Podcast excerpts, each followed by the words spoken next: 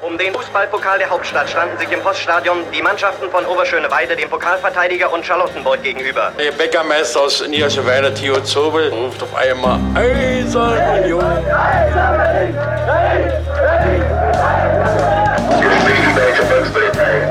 Eine Bankbürgschaft aus Unions Lizenzunterlagen hatte sich als gefälscht herausgestellt. Union ist gerettet. Union ruft alle Berliner Fußballfans dazu auf, sich am Räumen des Stadions von Schnee und Eis zu beteiligen. Ein Jahr lang haben die Union Berlin-Fans an ihrem geliebten Stadion an der alten Försterei gebaut. Und jetzt ist die siebte Minute angebrochen und es gibt eine schöne Geste für die Nummer sieben. Doch die Unioner selbst werden gut beraten sein, auch in der Stunde der Euphorie niemals zu vergessen, was war, um so zu bleiben, wie sie sind. Hallo und herzlich willkommen zur 21. Sendung unseres kleinen, feinen Union-Geschichtspodcasts und niemals vergessen, indem wir euch alle zwei Wochen normalerweise eine Geschichte aus der reichhaltigen Geschichte des ersten FC Union und seiner Vorgängervereine oder parallel existierenden Vereine, das ist ja manchmal nicht so ganz klar, erzählen und auch aus den verschiedenen politischen Systemen, in denen der erste FC Union und die vielen, vielen anderen Vereine da existiert haben. Und wir, das bin ich, Sebastian und ich, Daniel, hallo. Hi Daniel. Daniel, ich habe dir vor vier Wochen, wir konnten es jetzt mal nicht aufnehmen, weil du krank warst und äh, ich war. Weil du krank warst. Ich war, oh Gott. Echt? Ja, ich war krank. Ich lag da nieder. Ich wollte gerade sagen, ich kann mich so gut daran erinnern, aber ja, das war ich. Und aber vor vier Wochen habe ich dir eine Geschichte erzählt und kannst dich noch erinnern, worum es da ging? Ja, die war sehr lustig. Äh, es ging um eine ähm, Ebay-Aktion, äh, bei der Union einen Platz auf der äh, Trainerbank versteigern wollte im Jahr 2002. Und ähm, bei einem Spiel gegen Eintracht Frankfurt war das. Und äh, diesen äh, Platz haben dann die Frankfurt-Fans für ihren, wie sie es einfach sagen, Edelfan, kann man so und so sehen, äh, Adi Edelmann, Adelmann, äh, ersteigert. Und ähm, ähm, ein äh, Aber Edelmann ist er bestimmt auch. Bestimmt. bestimmt. Ähm, und einen kleinen Nachtrag äh, gibt es dazu noch, und zwar in einem anderen Podcast, dem Plattsport-Podcast, ähm, hat äh, Martin, der diesen Podcast macht, diese Woche äh, Leute aufgefordert, mal von ihrem ersten Union- oder Hertha-Spiel oder generell im, dem ersten Spiel mit ihrem Verein so zu erzählen. Und da hat sich auch ein Frankfurter gemeldet, der von dem ersten Unionsspiel, was er gesehen hat, äh, gesprochen hat, nämlich eben diesem Spiel, bei dem das damals passiert ist und äh, der offenbar auch irgendwie ein bisschen in die Organisation dieser äh, Kaperung, dieser eBay-Aktion ein bisschen eingebunden war und der dann auch erzählt hat, wie das Geld, was dabei eigentlich zustande gekommen war und eigentlich an Union gehen sollte oder so, dann für eine äh, Schule für Kinder mit Behinderung in Köpenick und für eine Kinderkrebsstation in Frankfurt aufgewendet wurde und zwischen den beiden aufgeteilt wurde. Äh, verlinken wir natürlich. Ja, verlinkst du. Und ich bin jetzt wahnsinnig gespannt, was du uns diese Woche erzählst, Daniel. Du hast versprochen, es wird eine kurze Folge. Wenn du sagst kurze Folge, dann weiß ich immer, es ist eine Dreiviertelstunde. Ja, mal schauen. Ähm, du hast ja gerade schon, äh, als du das Intro gemacht hast, betont, dass es auch um die Vorgängervereine von Union geht. Und das ist äh, heute tatsächlich mal wieder der Fall. Äh, das heißt, wir sind äh, in der äh, Geschichte der SG Union Oberschöneweide ähm, und tatsächlich auch deren Geschichte in Oberschöneweide. Ähm, und worum es eigentlich geht, ist, äh, dass ja grundsätzlich was sehr Gutes ist, dass unser Stadion äh, Stadion an der alten Försterei heißt. Was heutzutage äh, vor allem deswegen bemerkenswert ist, weil es nicht nochmal umbenannt worden ist in irgendeinen anderen Quatschnamen, äh, Playmobil Arena, äh, was auch immer. Ja.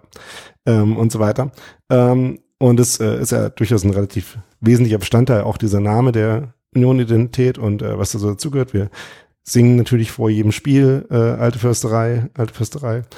Und dieses Stadion hieß aber ja nicht immer so. Äh, und auch wenn man jetzt ins Stadion geht und irgendwie hochguckt und äh, die Wanden oben am, äh, äh, am Stadiondach liest, sieht man ja auch, dass da Sportplatz Sado war. Äh, oder Sportpark, ich weiß gar nicht, äh, es gibt beide Formulierungen, ich bin mir gerade gar nicht sicher, was äh, am Stadion steht. Ähm, äh, steht. Und äh, wie es zu diesem Namen eigentlich gekommen ist, äh, was der bedeutet und warum es vielleicht auch ganz gut aus dem Grund ist, dass der nicht mehr verwendet wird, sondern das Stadion jetzt Stadion an der alten Försterei heißt. Ich glaube, ich kenne die Geschichte. Ich bin mal sehr gespannt, wie du sie erzählst und äh, wie sehr du die Geschichte versuchst äh, zu deuten aus heutiger Sicht. Ja, ähm, genau. Fangen wir erstmal damit an, seit wann Union eigentlich in diesem Stadion äh, spielt. Ähm, 1920.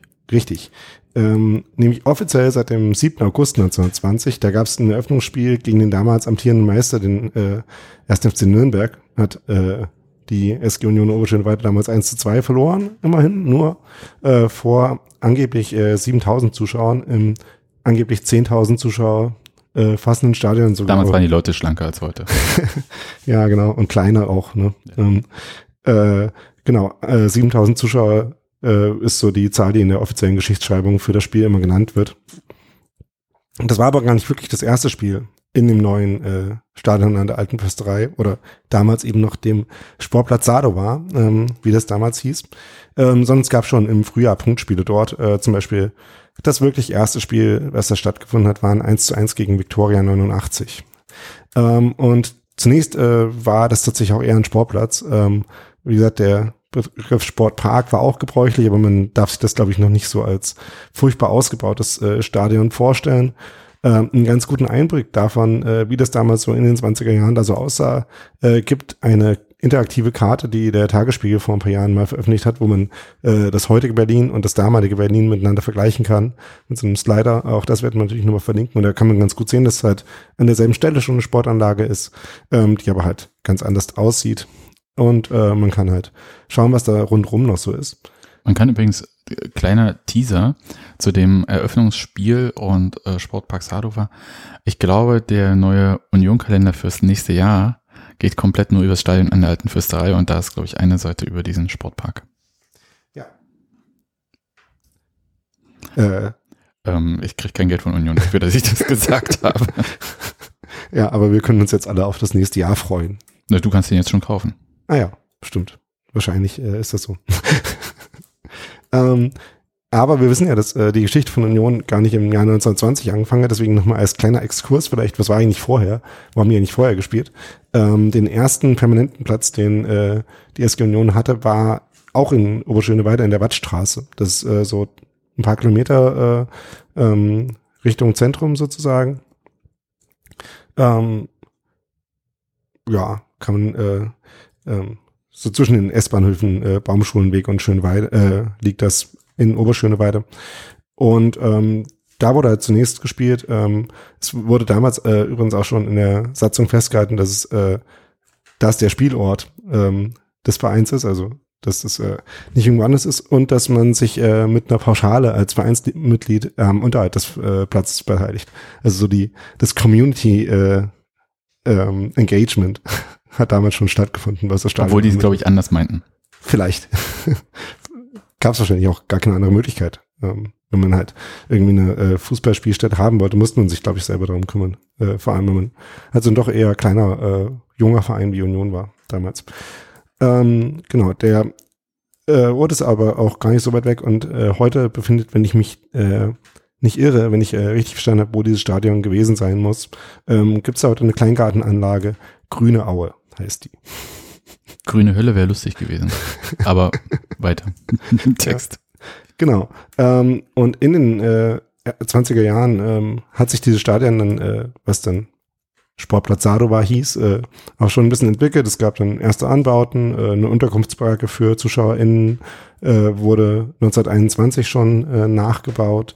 Ähm, es gab dann auch schon ein erstes äh, Spiel gegen eine ausländische Mannschaft in dem Stadion gegen den Ballclub Stockholm äh, 1922. Ähm, du, äh, wir wissen ja, äh, dass dann auch die erfolgreichsten Jahre von, äh, von Union äh, in dieser Inkarnation waren mit dem Finale der deutschen Meisterschaft, was auch in Berlin äh, stattgefunden hat, aber eben nicht auf dem äh, Sportplatz in der Bullheide, äh, wie auch generell viele von den großen Spielen sozusagen ähm, in anderen Stadien in Berlin stattgefunden haben, im damals noch existierenden deutschen Stadion, im immer noch existierenden Poststadion oder auch auf dem Sportplatz von Hertha. Aber ähm, dass es da 64.000 Zuschauer für das äh, deutsche Meisterschaftsfinale gab und wo überhaupt Union dann noch so gespielt hat, auch wenn sie eigentlich immer schon in Oberschöneweide zu Hause waren, ist nochmal eine andere Geschichte. Deswegen das nur als kleiner Exkurs am Rande.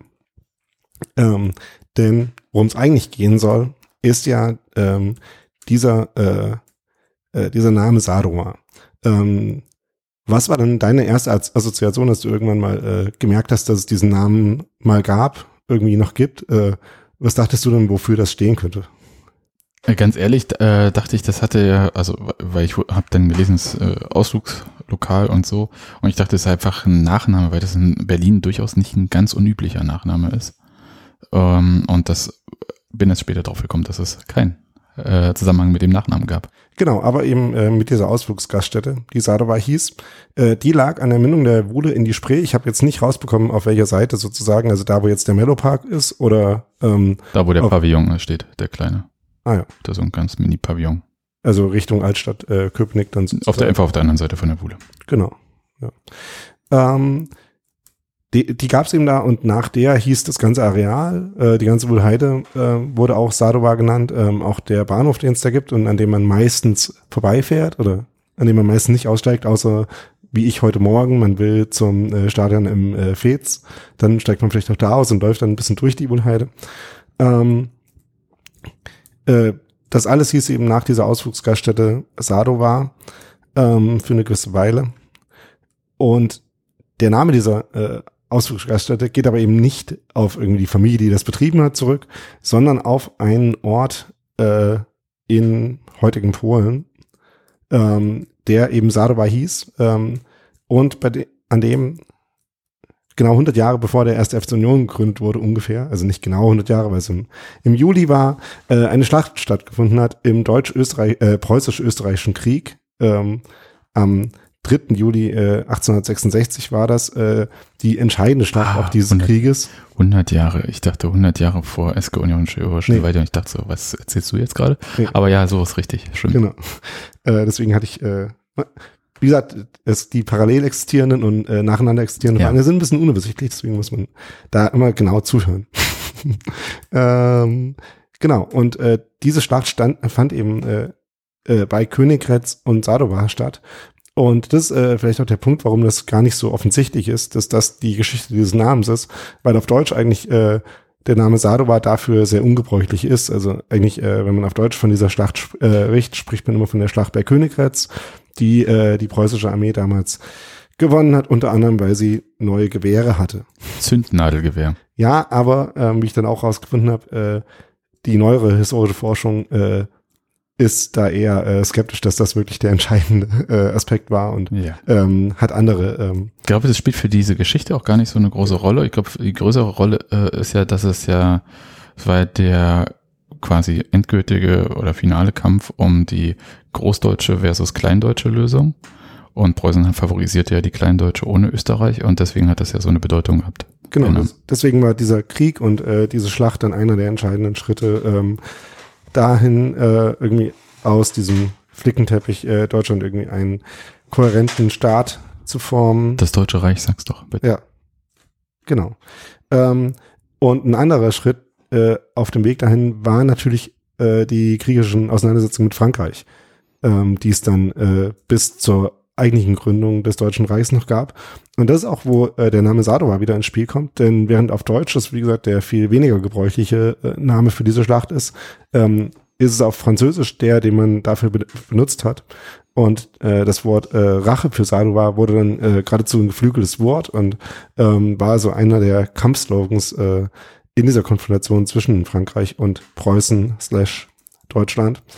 Und äh, ich weiß nicht genau, warum das so ist. Vielleicht, weil Königgrätz sich auf Französisch gar nicht so gut Zwei ausspricht. Umlaute. Ja, genau. Ähm, und die, äh, der polnische Name für den Ort jetzt auch nicht so viel einfacher ist für äh, französische Ohren wahrscheinlich. Ähm, deswegen hat man eben äh, das Rache für Sadova genannt und sich darauf bezogen. Und ähm, darauf geht eben diese, äh, der Name dieser Ausflugsgaststätte zurück. Und ich habe ja angefangen äh, zu sagen, dass es vielleicht ganz gut ist, dass das Stadion so heißt, wie es heißt. Denn weiß nicht, ob ich äh, so viel Lust hätte und mit so viel äh, Sympathie und Leidenschaft den Namen äh, von so einer komischen Schlacht äh, ähm, der preußischen Armee singen würde. Und äh, gerade äh, Union hat ja mittlerweile viele österreichische Spieler, vielleicht fänden die das auch gar nicht so geil. Vielleicht ist es auch mittlerweile so lange her, dass es keine Rolle mehr spielt. Ja, ähm, aber ich, äh, das ist ja so ein bisschen die Idee von diesem Podcast, sich über Dinge, die lange her Aber ich, sind. ich, ich, entnehme, Gedanken ich entnehme dem ja, dass du auf jeden Fall nicht mit einem rot-weißen Plastikhut mit äh, stilisierten äh, Pickel au- drauf äh, rumlaufen würdest. mit Sportpark Sadova noch draufgeschrieben. Wie auch Ja. immer. Genau. Ist ja jetzt erstmal nicht verwerflich, aber wie ist der Name abhanden gekommen? Das ist äh, eine gute Frage, denn ähm, wenn man äh, sich irgendwie Eintrittskarten und sowas, äh, was man halt so an Zeitdokumenten aus dieser Zeit anschaut, dann stehen halt verschiedene Namensformen, also wie gesagt Sportplatz, Sportpark da war, manchmal steht auch Sportplatz in der Wohlheide, manchmal spielt, ähm, ähm, steht eben das eine, manchmal das andere da. Und dieser Name für diesen Sportplatz wurde quasi nie so richtig offiziell vergeben und wurde auch nie offiziell dann in ähm, Stadion an der alten Försterei umbenannt. Also die alte Försterei, das Gebäude, was dann da steht, das gab's halt schon und ähm, auf das wurde sich auch äh, hin und wieder bezogen. Aber es gab jetzt nicht den einen formellen Akt, ähm, soweit das irgendwie erforscht ist, äh, der Aber- dieses Stadion offen, offiziell umbenannt Aber es gab ja irgendwann diesen Zeitpunkt, als die S-Bahn-Station umbenannt wurde. Genau, in Wuhlheide. Aber Äh, ähm, das äh, Stadion hieß ja hm. auch nicht äh, direkt Stadion. S-Bahnhof. Genau. Ähm, deswegen ist das nicht so ganz klar. Ähm, ein Anhaltspunkt dafür, wann das zumindest geschehen ist, äh, kann man sich äh, vielleicht vorstellen. Es gibt von Google so ein Analysetool für ähm, Textkorpora, das nennt sich Ngram. Ähm, das werden wir auch verlinken. Und wenn man sich da anschaut, äh, wann eigentlich der, äh, der Begriff alte Försterei äh, gebräuchlich war, dann sieht man, dass das halt äh, grundsätzlich erst 1966 anfängt. Wie gesagt, dem Gründungsjahr des ersten FC Union. Ähm, das heißt, äh, spätestens dann war das halt wirklich der, der Name dieses Stadions. Aber bis in die 50er Jahre findet man halt auch noch, äh, auch noch Sadova als Namen. Deswegen ähm, ist nicht so ganz klar, wann das passiert ist, aber man kann sagen, spätestens äh, mit der äh, Neufassung und Neugründung äh, des ersten FC Union hatte sich das dann quasi erledigt und äh, war dann klar. Und jetzt kann man natürlich noch äh, Hypothesen anstellen, äh, ob es dafür auch Gründe gab. Ähm, also vielleicht war es halt einfach irgendwie naheliegender, ähm, nachdem diese Ausflugsgaststätte auch gar keine so große Rolle mehr gespielt hat ähm, und äh, man eh nicht so genau gewusst hätte, worauf man sich jetzt mit äh, dem Namen bezieht. Äh, vielleicht kann man sich auch äh, über eben genau den ideologischen Ballast, der damit einhergeht, äh, Gedanken machen, aber ich weiß nicht, ob das wirklich äh, ähm, zumindest explizit eine Rolle gespielt hätte, dabei den, den Namen zu verändern. Ähm, aber jedenfalls ähm, kann man das so als kurz. Ich habe nur kurz nachgeschaut. Also zwei Sachen, weil mich das eine hatte mich vorhin schon gewundert. Sadova ist in Tschechien heute. Äh, Oh, äh, ja. So. Nicht Polen.